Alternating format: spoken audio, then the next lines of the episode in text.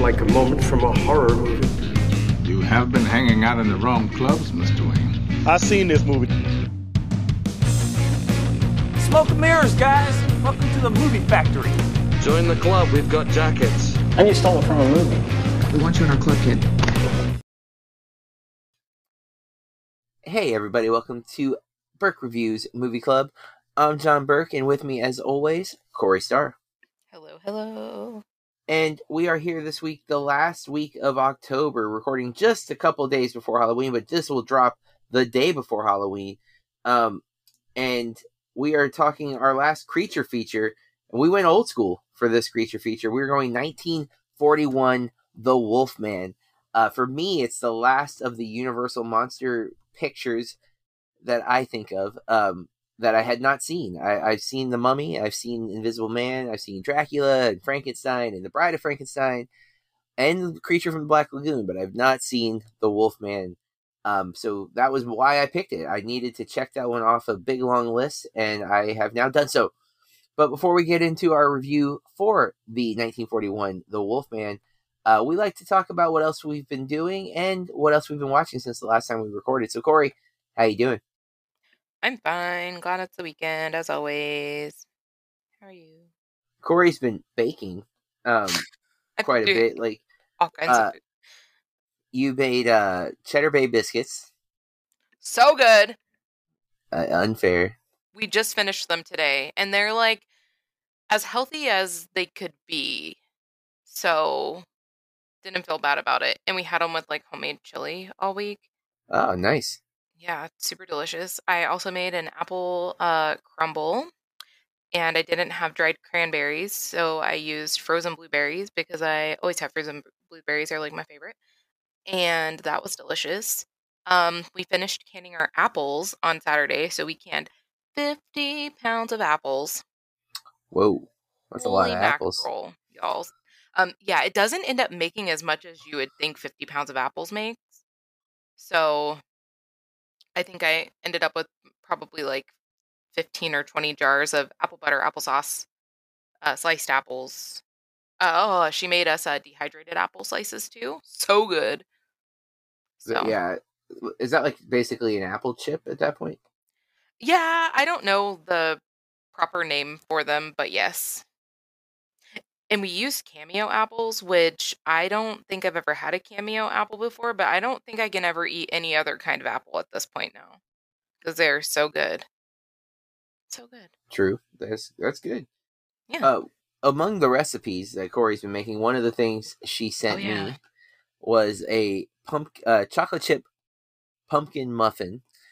And I was like, I would make these. However, I wonder if my coworker and good friend who has created this year with her students a on-campus coffee shop for the teachers, they make these amazing scones that I may have already talked about on this podcast. I feel like I did, that I dubbed ham sconies, which is love carbs.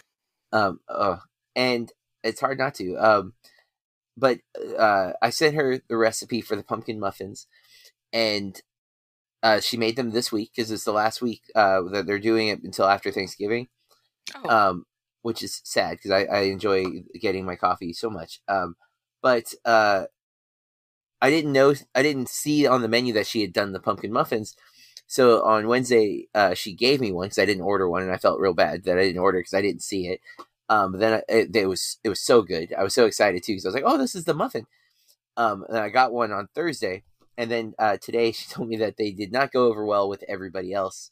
Not that they didn't like them, but like apparently I am one of the few like real big pumpkin nuts. Which what? Yeah, I know. I can't imagine that because it seems like the world. What I said to her, and I think this is kind of true. I think general public gets burnt out on pumpkin in September now because the PSL drops at like September 1st. I don't drink that mess. You what now? I don't drink that mess. That is insane, Corey. That is especially.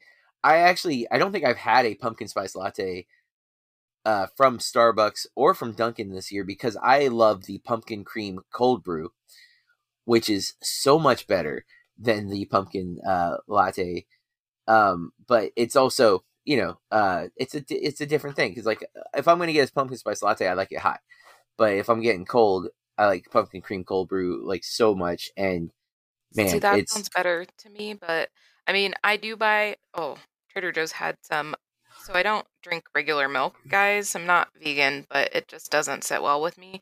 It's never in my whole life. It just, I don't know. So they have an oat beverage over there. Like, they don't even call it oat milk, y'all. And they had pumpkin, and it was so good. So I put that in my coffee, but I also don't leave my house. Well, that's a fair point. And I do go out. I pass a Dunkin' all the time, but I have gone out of my way for Starbucks. But honestly, I don't think I've had a Starbucks coffee for a month now, because I haven't been able to get there. But I do buy from my friend. I get their, like, this week I got their pumpkin. They do a cold brew pumpkin latte. That's very, very good. It's too good. I know it's got to be so bad, like, calorie wise, because it tastes way too good. But nevertheless, I digress. I was excited that the recipe you gave me ended up on the menu at a, you know, as this little coffee thing that my friend has put together that is amazing. And I know she does so much work, and it's not for me. It's for the school and for students to get the experience.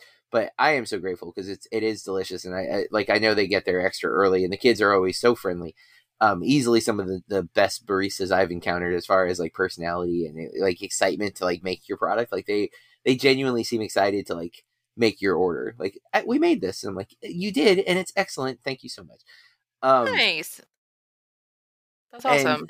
The pumpkin muffins were great, which I was a little thrown. Cause when you sent me the recipe, I made a joke of, like, chocolate. I know. You're like, pumpkin. Ew. And I'm like, no. Let me tell you. So good. I've loved pumpkin stuff my whole life. Like, I've always been a big pumpkin pie person. Yeah. It's and delicious. Never have I ever thought chocolate and pumpkin. You know what I mean? Like, I think we can put all kinds of delicious things together. Well, Wawa has a pumpkin mocha latte, which I've not tried. I mean, that does sound delicious. Yeah, but there you go, folks. We like pumpkin here at Movie Club. Birds. We just like food. Yeah, listen to our new podcast, Pumpkin Holics. Pumpkin what? Pumpkin Holics. You know, we're addicted to it, so it's just like nonstop pumpkin all the time, pumpkin 24/7. It's a seasonal podcast, so it does go away all the time. After. It's just like September to November. But it's then followed up with the Peppermint Mocha podcast, which I am a big fan of. I am excited for that. That season's right around the corner. I'm sure we will have a Christmas tree up before the end of the weekend, knowing my wife. Yeah, so, I already. She's like, you're putting up Halloween.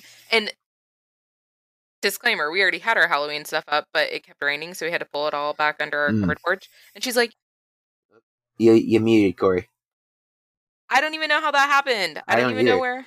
I'm sitting here talking, probably when I was talking with my hands, but I don't even know where I stopped, but I'm going to maybe repeat myself a little bit. But we were putting up our Halloween decorations, and we already had them up, but it started raining, so we had to pull them back onto our covered porch. And I sent that video of our decorations to her, and she's like, oh yeah, you're putting up your Halloween stuff, and I'm thinking about my Christmas tree or something. So you're probably right. Yeah, she usually waits till after Halloween, but December it's 1st. Weird that it landed on a Sunday, so I don't know if she's going to make it to Monday, like, because she won't be able to do it during the week easily because she works. So, like, I don't see her making it to Monday without putting the tree up, or at least getting it out. It's a lot of work. It's a lot of work, and it's also, like, for her, it's not work. She loves doing it. She did already rearrange the living room in preparation for it, so it's ready to go, I think. But it's not out yet. But I wouldn't be surprised if it's out before the end of the weekend, which is fine. It's Christmas time already. Like, it is crazy to think that we're already here, especially because. This is the last time that Taylor will be a kid.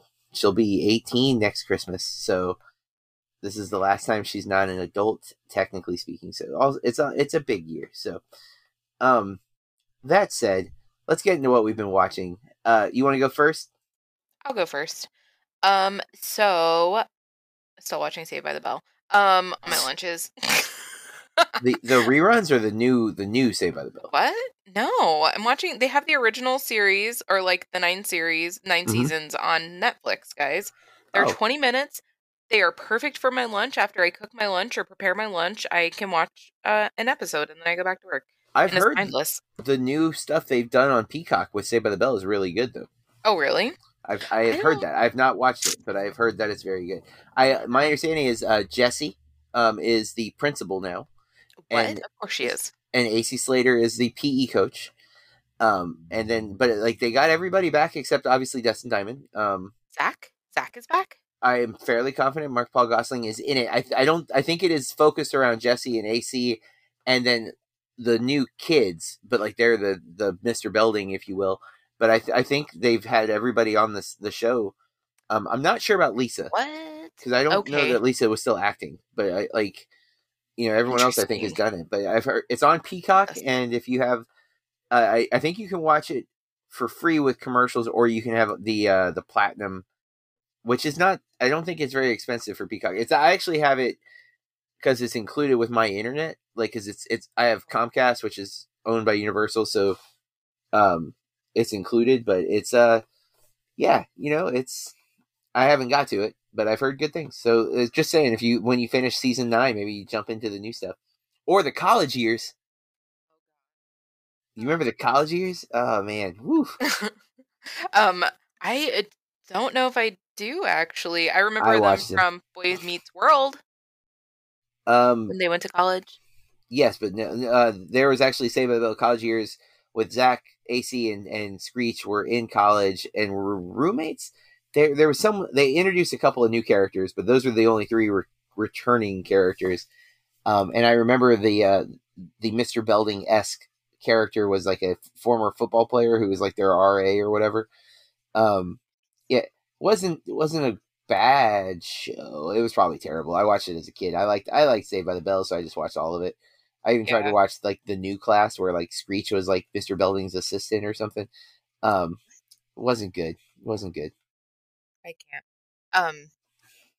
And then on Sunday we finally got to go see Dune. You saw Dune. So happy. I want to watch it again. But I'm gonna say this. There were a couple of times in the movie that I couldn't understand what they were saying. Oh yeah, no, and I was like, what? You know, like what's happening?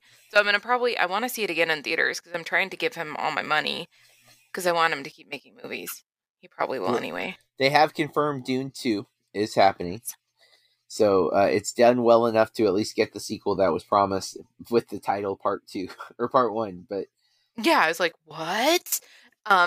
So that was a great time. I really enjoyed it. And the score was amazing, of course. But, and then last night, my little old lady self and my little old lady friends, we went to go see Antlers, and it was an 8:40 showtime. Mm. I made it. So it's fine. Wow. It's fine. I've heard Matt really liked it, and Big Tuna has it as his number 3 movie of the year right now. Wow. Yeah, I know. And keep in mind, that's Big Tuna sees a lot of movies. So like that's, yeah, he does. That is high praise. That's not like, oh, he saw 5 movies and it's number 3. Like this is like dude's seen pretty much every movie that's come out this year. It's stuff you haven't heard of, listener. It's stuff I haven't heard of. And it's number 3. So like that's really high praise from Big Tuna. Like, I don't know. I feel like it's again like kind of what we were saying. I have some problems with the lore in the movie, and maybe I need to like look more into the lore or, you know, that part of it on my own, but it doesn't match up with other pieces of like. Well, just be a little careful because I don't know what is a spoiler or not. Matt was very apprehensive. I'm not going to say any particulars, okay. But it is based off of a Native American. I don't know what word to use here. Legend, myth. Legend, lore, you know? And it doesn't match up with what I've heard in other movies exactly. So I'll just leave it there. But I feel like as far as, I mean, we know what the creature is, right? Everybody knows. Not officially. I don't think so. I think Matt was apprehensive to confirm or deny a question I asked, which is what I think you're about to say, and that's why I was like, Matt felt like that was spoiler territory. So Wow. I am going to see Antlers this weekend, though. It is on my agenda. It has good things about it, but then I don't know. As far as Like, I don't know. I don't need to see it again. But it does have Jesse Plemons? Yes, and Carrie Russell, right? Yeah, and so the acting is good in it, and the gore is good in it. I mean, it's a horror movie, so there's going to be gore, guys. You know, but I have not seen as many movies as Big Tuna, and I wouldn't probably put it on my number 3, but I would like to hear what they have to say. But, okay, so I'm done. So I've seen quite a bit. Since we last recorded, I saw Dune the day after. I finished Dune 1984 in the morning. I actually like Dune 1984 quite a bit. I don't think it's a different experience, but there's something about it that I did find joy in. So I was glad that I was glad I listened to Mike and watched it before seeing the new one. It did paint some pictures for me of the new one, like that I was like expecting certain things, and it's not a one for one. It is clearly Villeneuve's adaptation versus the book, not trying to make David Lynch's movie. So he leaves some things for the next movie. He leaves things out completely. He not necessarily completely in terms of story, but in terms of structure. So there's stuff that you get, and I do think it helped me understand the world a little more too by having seen that. But I watched VHS 94, which is on Shudder. Have you seen that one? Just came out, right? Yeah. It's the most recent iteration of the VHS. It's the 4th one, but I think it's supposed to be like a reboot. But it's not. Doesn't matter because there's no like real continuity. It's just a simple premise that all the shorts are like on VHS tapes. But I like 94 quite a bit. I still haven't seen 2, and I'm not gonna watch VHS Viral because I heard it was not good. And I don't want to sit through that. Caught in the Earth, which is a Ben Wheatley movie on Hulu. Very cool movie. Joel Fry has become an actor who just like I'm in. If he's the lead, I want to watch his stuff. He's in Cruella from this year too.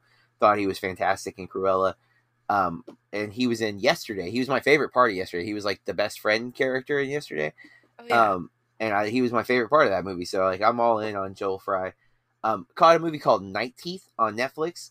It's like John Wick kind of with vampires, like not so much, like not to the level of the action, but maybe to like the world building. Like what if instead of like assassins, there were vampires who like lived among you in like a hidden society kind of way. It's kind of cool. I enjoyed it.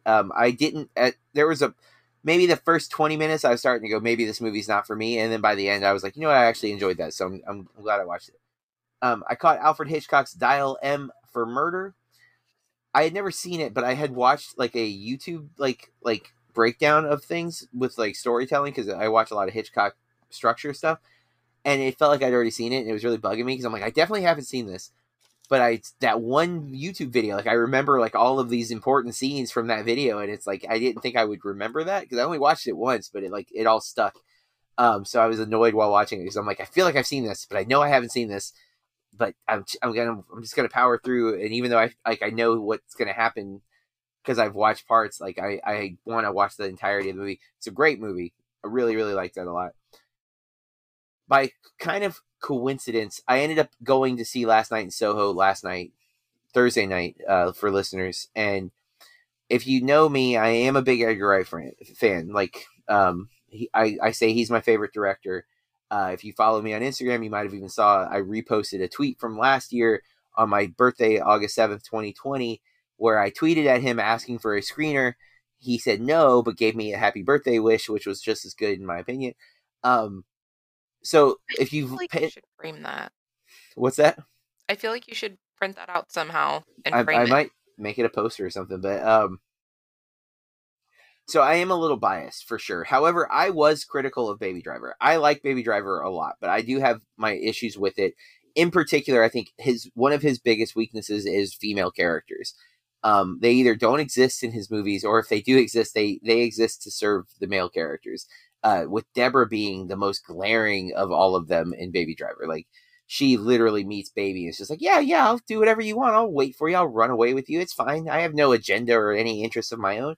And I don't think that every writer has to be great at everything. So I don't, I pointing that out, but at the same time, that's not the stories that maybe he's looking to tell.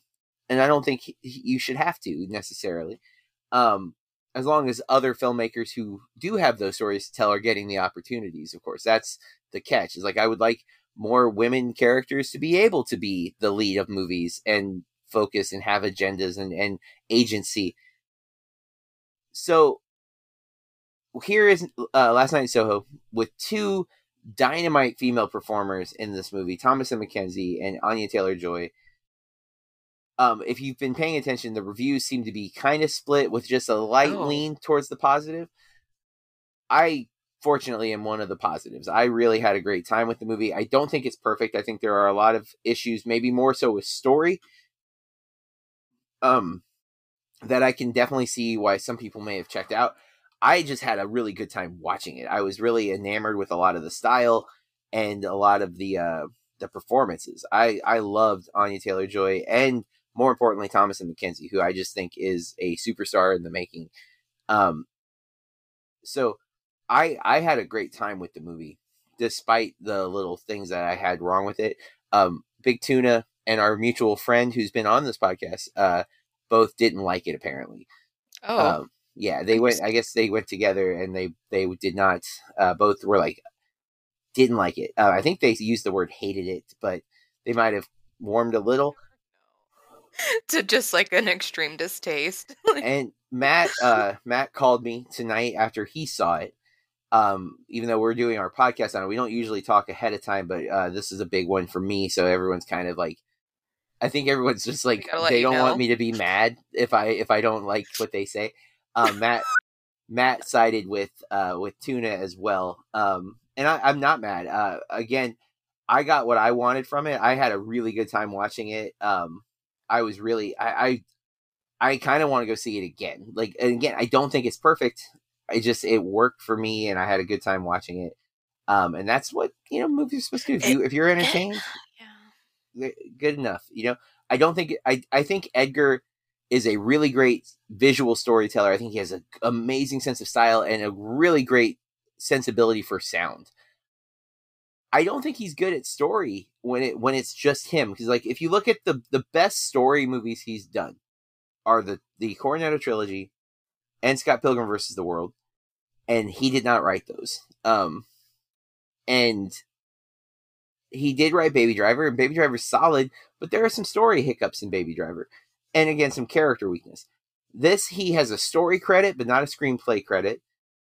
But maybe the things that aren't great with the story are maybe his weaknesses, or maybe it's because he's stretched out a little bit. He hasn't dabbled in this type of horror. Technically, you could argue that Shaun of the Dead and Hot Fuzz and even World's End is sci-fi horror, but they're like horror comedies, and I think that's more his wheelhouse.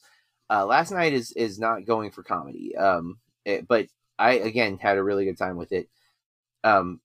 As a horror movie, like I was on edge at times. I was very mostly invested. There were a few moments where I was a little like, okay, next, but very few. But I still, like, by the end of the movie, I was just like, wow.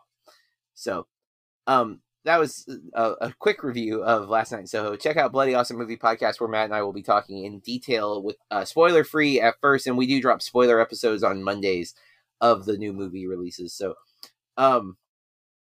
that said, the last thing I watched right before recording, the reason why we had to start a little later than planned, I watched Alfred Hitchcock's Suspicion from 1941 with Cary Grant.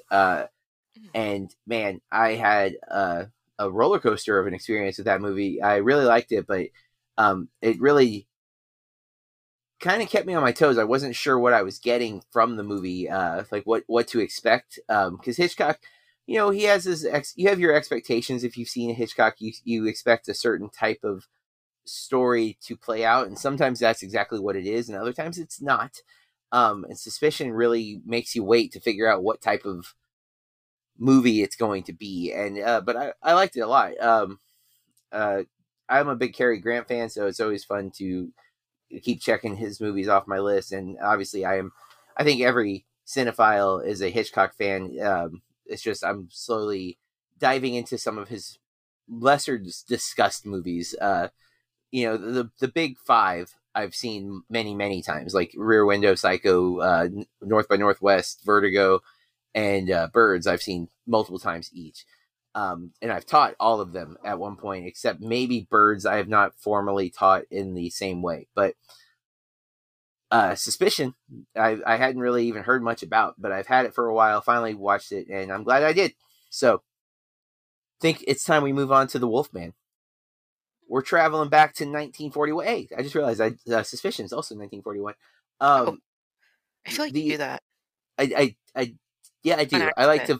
I like to find patterns of what to choose. Honestly, so The Wolfman, 1941 is the I think the latest Universal Monster movie that, as far as like dates go. The only one I didn't see on the list I was looking at what year Creature the Black Lagoon came out. So that might be the last one if this one's not. It's directed by George Wagner, stars Claude Rains, Warren William, Ralph Bellamy. And we got to get the female actress who's way down on the list, even though she's super important. Evelyn Anchors, Bela Lugosi was in this apparently. I didn't realize he was the yeah, I didn't put that together. Maria, Osepen Sakaya, got that one. I'm sure that's correct. And Patrick Knowles. I mean, it's a werewolf movie. It's the werewolf movie. It's like one of the first. Larry Talbot returns to his father's castle in Wales and meets a beautiful woman. One fateful night, Talbot escorts her to a local carnival where they meet a mysterious gypsy fortune teller. 72 Metacritic. If you've never listened to the show, we start spoiler free and we will give you a heads up, but this movie's pretty short. It's just over 70 minutes. I think it's like 71 minutes to be exact. Nope, I'm sorry. It's exactly 70 minutes. Oh, okay. It's 1 hour, 10 minutes, thus 70. I picked this because I said I wanted to, finish the Universal Monster things. Technically, I've never seen Phantom of the Opera, the original Phantom of the Opera. And I've never watched the Dr. Jekyll and Mr. Hyde, but those are usually not in the box sets, so I don't count them. I am counting the ones that are like that Universal packages as their monsters. And I'm a fan of the Universal Monsters, even if I don't like actively rewatch the movies. I love what those movies represent and what they did and how the iconography from those films has lasted for so long that when we say Dracula, you still think of that Dracula and that Frankenstein.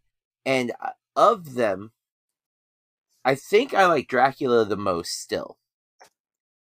I actually thought I would like this the most because I like of the creatures, I do think the werewolves are way cooler than vampires. Like, I'm not a big vampire guy. That's never been my thing. We've had many conversations, Corey and I, about this. I tend to lean towards the wolves way over that. I did like this movie, but it was, I don't know. I guess like the plot wise, it's not the best. Like, I'm just like, yeah, okay. Yeah, when are we gonna get the werewolf? I want the werewolf. Let's get to the werewolf. Like, you get Dracula pretty much right away. In Dracula, like, he's like, boom, I'm Dracula. Like, yeah, there you are, cool. Like, it's right there. This takes a bit, and I don't think this is a spoiler. Now, you know what? I'll wait. I liked it. Of the Universal Monsters, it's not my favorite. It's probably like my fourth favorite. Like, I definitely love Dracula. I think I like the Invisible Man second. Then Bride of Frankenstein, I think, over Frankenstein. Mummy, Frankenstein, it might be the last. I don't know. And I keep forgetting Creature of the Black Lagoon. That one, for me, I'd much rather watch Shape of Water. Just gonna be honest. But what'd you think of The Wolfman, Corey? So, I don't have as much experience with the Universal Monsters. I have definitely, I don't remember it, but my dad was a big Bela Lugosi fan, so I've definitely, seen Dracula. So I see what you're saying. It's only an hour and 10 minutes. And I'm glad that they didn't try to flesh the story out more because I didn't feel like there was really anything for them to expand upon, So I appreciate that they did keep it short. We have a movie that we both really enjoy. And We'll talk about that on spoilers, actually. I liked it. I don't feel like I need to watch it again. Yeah, and that's disappointing to me. Like, I was really, when I saw Dracula, I was kind of like shocked how much I enjoyed it. Especially because I'm not a big fan of it. No, you're not. And, vampires, ew. And I could rewatch Frankenstein. I think Bride is better because they retcon some of the, like, changes from the book. And I've actually never read the book Frankenstein. I just know from my English teacher friends that the movie does not do it justice.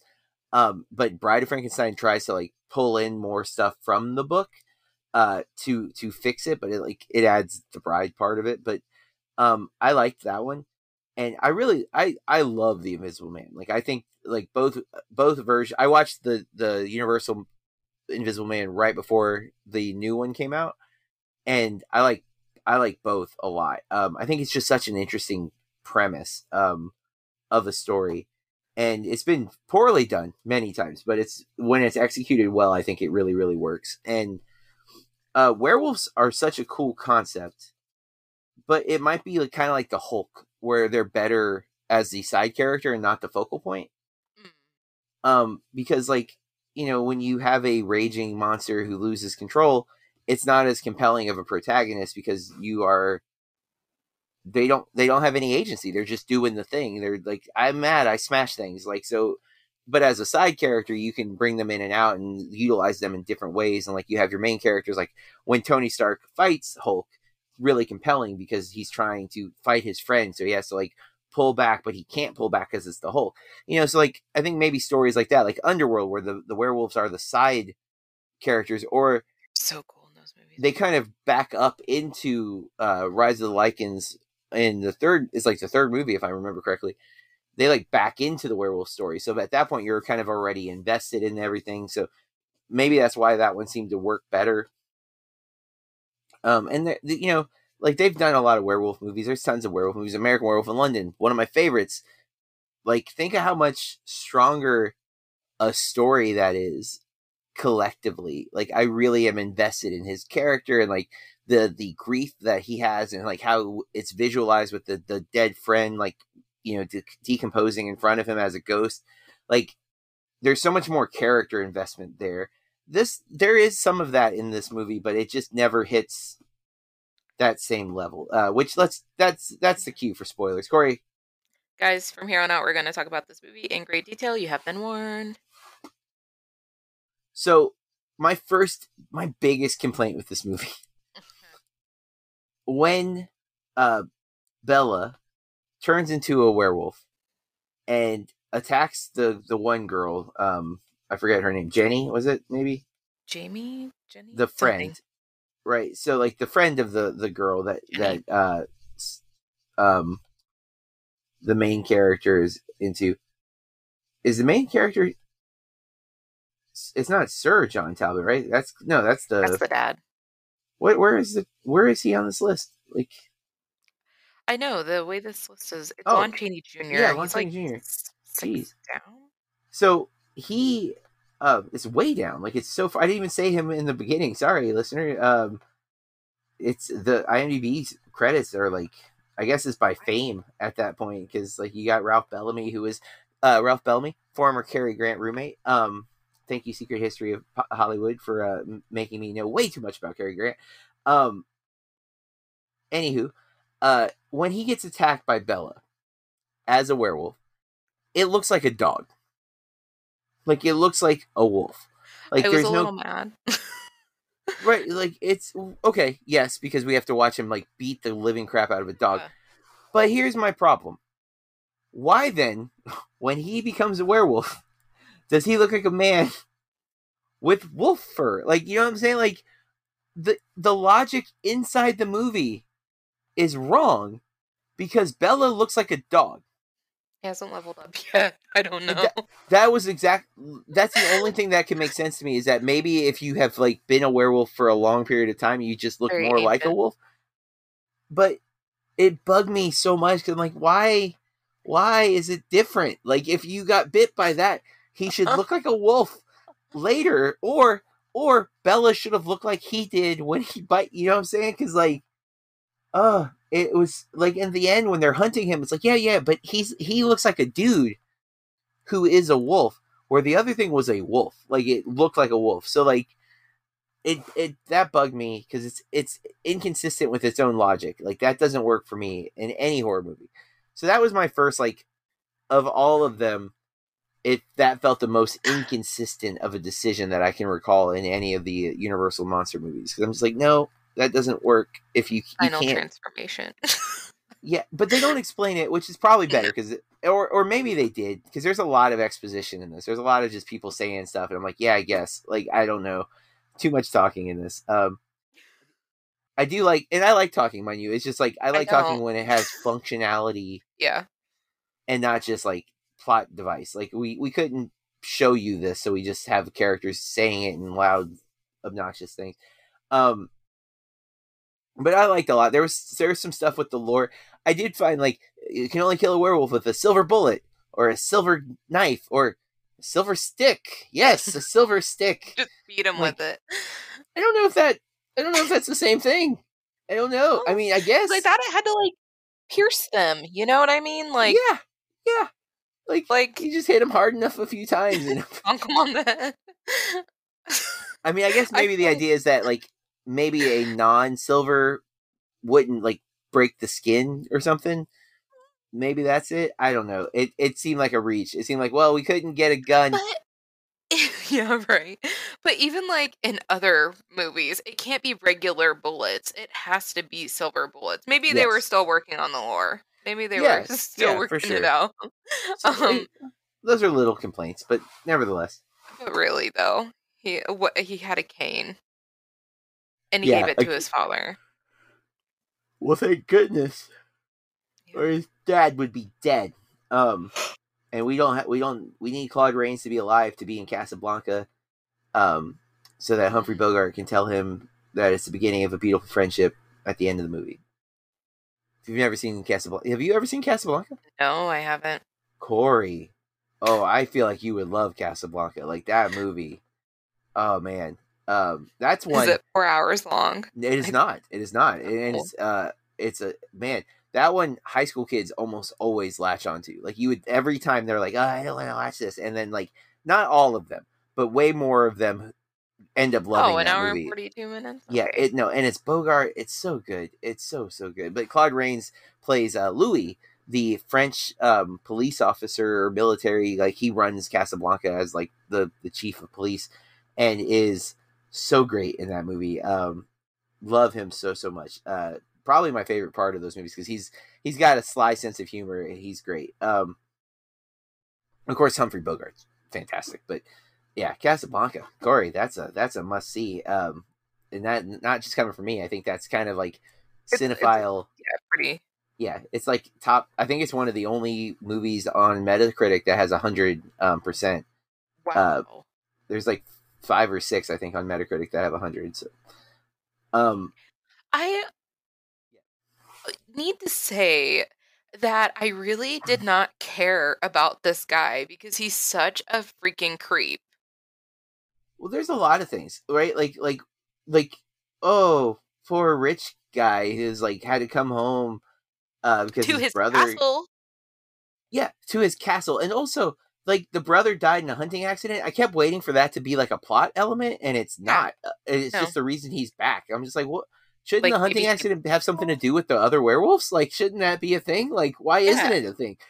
I felt like that was going to go somewhere, too. That big talk in front of the fireplace. And it was, like, a castle-sized fireplace, guys, so it was, like, taller than the dad. It was, like, he could have tripped and fell in the fireplace, and it was, like, no one would have known what happened to the body kind of thing. Like, it was a big old fireplace.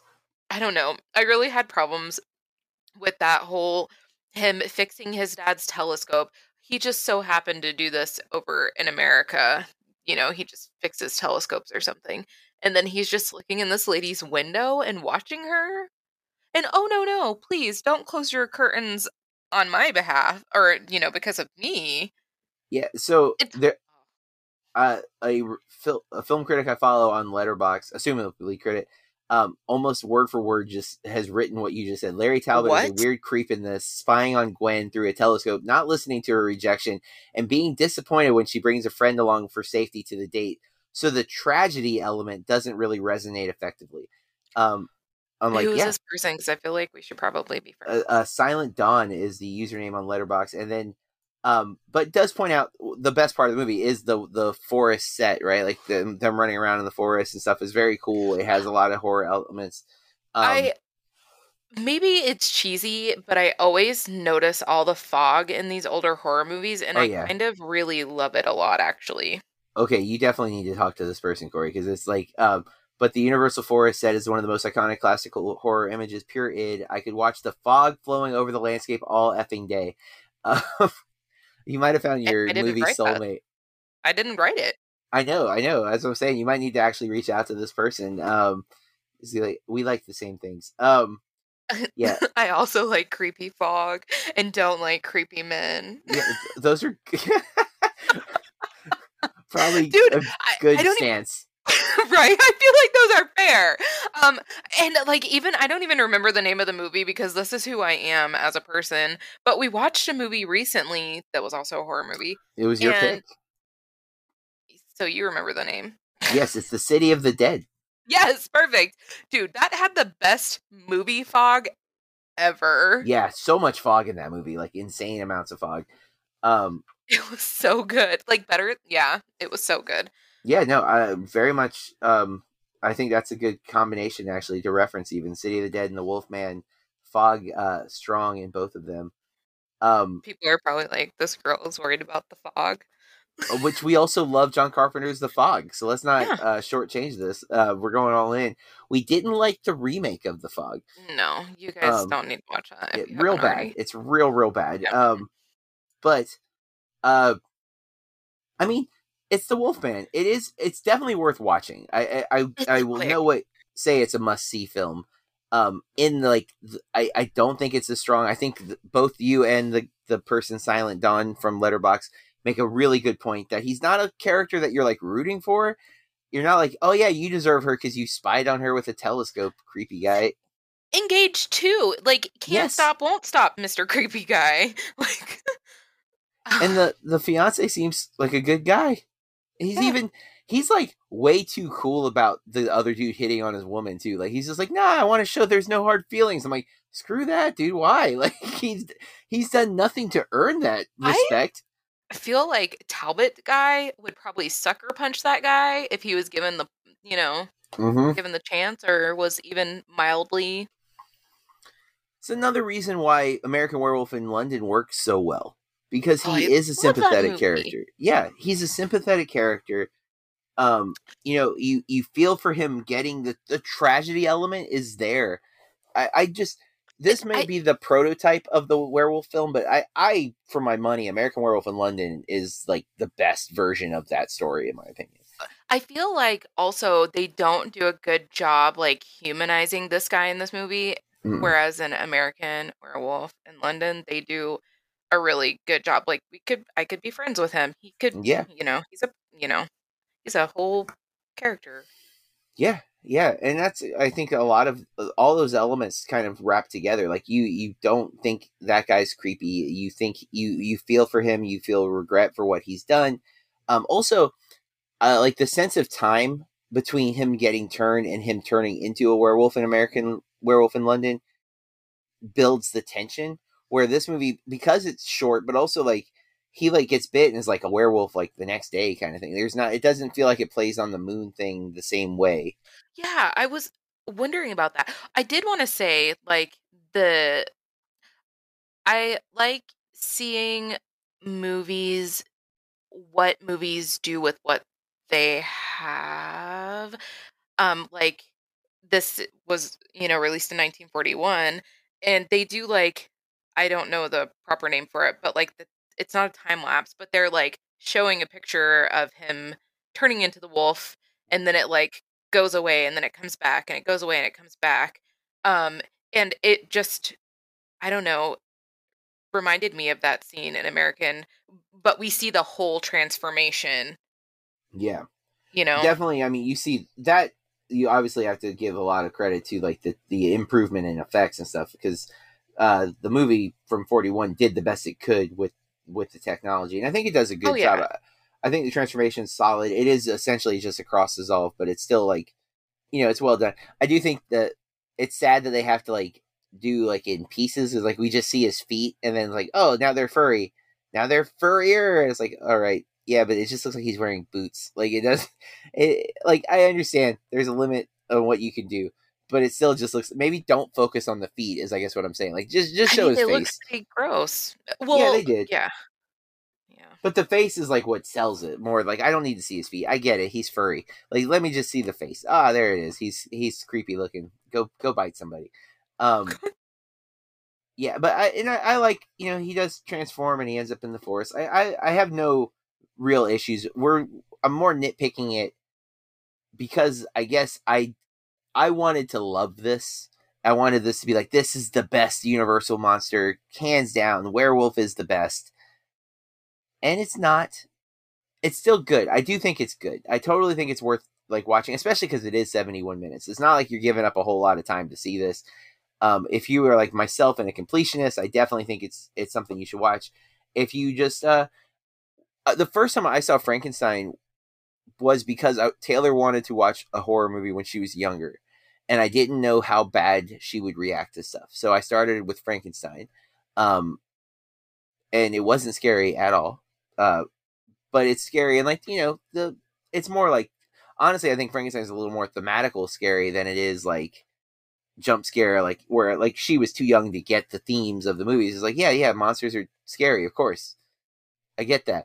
But, you know, the theme of that is, like, we are scary. People are scary, like, more so than the monster. She was too young to get that resonation. But I'm glad to have checked this off the list, and I feel comfortable. Probably not anytime. If I'm going to watch a werewolf movie, I'm definitely watching American Werewolf in London, because I love that movie. They have it on Shudder, and every time I like breeze by it, it's so hard to not play that one. I know. I watched 31 horror movies this month, Corey. I don't know if I mentioned that. I told you I was trying to, but I did. I watched 31 horror movies, with the exception of Halloween and Halloween. Everything I watched this month was brand new. Like I'd never seen it before. I thought I was rewatching Nightmare on Elm Street. I'm sorry, also Wes Craven's New Nightmare, because I had seen that one. Apparently, I had not seen any of the other Nightmare on Elm Streets, as I've said already on this show. But I've watched 31 horror movies, 28 of them I had never seen before. That's impressive. What's that? That's impressive. And you know, I did that intentionally. That was my goal. It's like I like to check off movies that I've never seen and wanted to see. Like I've never seen Hellraiser. Now I have. Like I'm really glad I checked Hellraiser off my list. But I always want to rewatch certain ones. Like I love Evil Dead and Evil Dead 2. Like I would love to just rewatch those every Halloween. I love rewatching The Shining. That is a movie I probably will watch on Sunday. Okay. I love rewatching American Werewolf in London. That is like a favorite of mine. And I love Ari Aster's movies, but I haven't really rewatched Midsummer or Hereditary because I've seen them and there's movies I haven't seen. So I keep like going that direction. I might make next Halloween, like rewatch Halloween and just rewatch my favorite 31 horror movies or something. But that sounds fun. Yeah, it does. Cause there's like, that's the horror movies that really work for you. Like they're so great to rewatch. Like it's such a joy to go through them again, even if you know all the scares and stuff.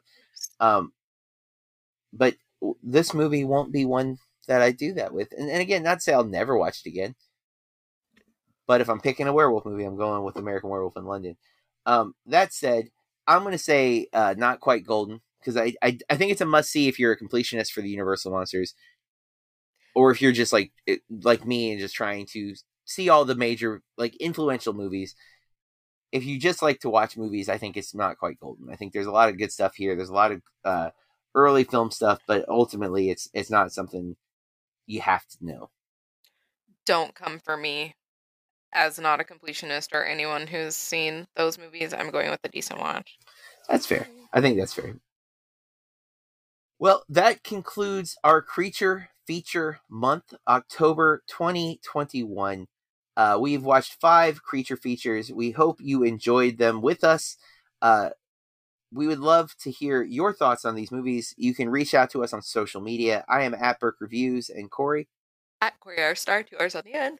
But next month, listener, next month, November 2021, we are returning to a recurring theme we've done, I think, the last 3 or 4 years, Mint in Box. These are movies that Corey and or I own, usually both, that we've never watched. So it's Mint in Box. It's never been opened. We've got a big one.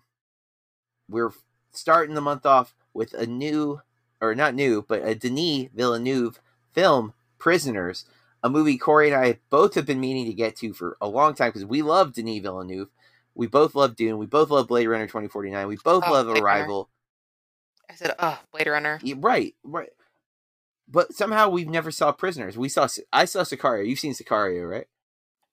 And I don't know if you've seen Enemy, but you should totally watch Enemy if you haven't. Oh, that has Jake Gyllenhaal in it. It does. And so does Prisoners. Prisoners is stacked, guys. Paul Dano, Hugh Jackman, Jake Gyllenhaal. There's other people whose names aren't coming to me, but those for sure are in the movie. Super stoked for Prisoners. I can't wait to check this out finally. I've actually been meaning. I wanted to watch it for like the last 2 months, but I knew it was on your list. So I was like, I gotta wait. So finally, checking off our list. Then we're diving into our Criterion collections for The Innocents. That's The Innocents. Then again, we're another Criterion, Jim Jarmusch's Mystery Train, and then ending the month with The Uninvited. So The Innocents and The Uninvited are on Martin Scorsese's 11 greatest horror movie list. So I'm excited to check those off of that list. It will only leave me with one movie on his list to watch, which is The Entity, I think. And it's like $30 on Blu-ray. It's the only way I can get it. And I just remembered that. I'm totally going to buy it now that I thought about it. But it's the only way. That's the only one I can't easily get. All the other ones, I'd already bought these on Criterion, like back in the summer sale. And listeners, if you are, when you're hearing this, the Criterion 50% off is happening at Barnes & Noble this month. So if you haven't bought one in a while, might be time to treat yourself. That's it, though, for this episode. We will be back again with Mint in Box for November. Reach out to us. If you like what we're doing here, go ahead and give us that 5-star rating on whatever podcast provider you use to listen to our show so we can keep bringing you this type of product into the future. And with that, as always, we say, keep watching movies. Hey, this is Matt from What I Watched Tonight. Come join me in the back row for movie discussion, retrospective episodes with guests, director-focused shows, end-of-year rankings, start-of-the-year predictions, and much, much more. There's more going on in the back row than you might think.